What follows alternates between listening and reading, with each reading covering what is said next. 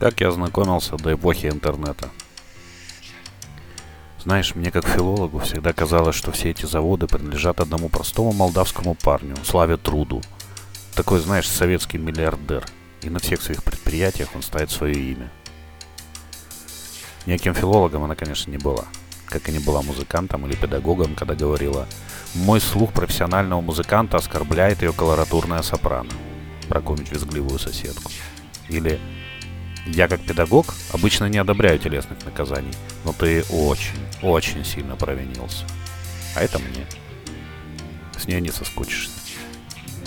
Нас познакомили друзья, та самая компания, против которой классно устроила крестовый поход. Рустик с его девушкой Русей жили на чердаке дома его сильно пьющих родителей.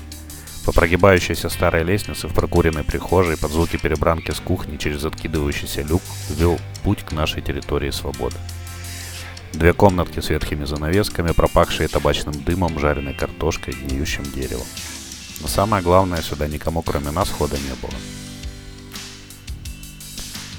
Как-то мы смотрели телек, валяясь втроем на продавленной кровати, когда Руся сунула мне под нос фотографию незнакомой девушки. «Смотри, как она, тебе нравится?»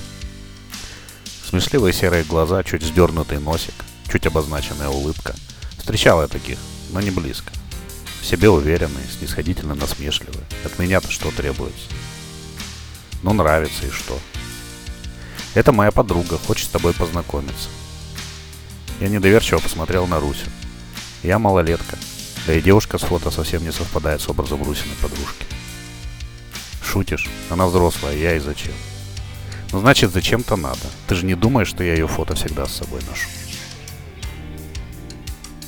На следующий день я стоял на троллейбусной остановке Руднева. Из подъехавшего троллейбуса вышла она.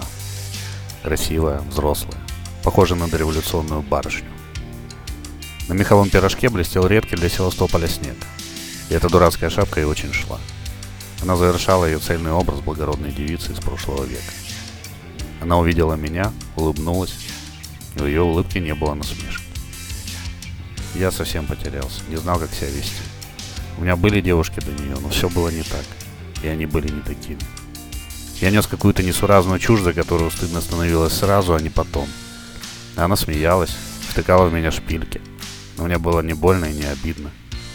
Так начались самые долгие отношения моей юности, чуть не отправившие меня в психоневрологический диспансер.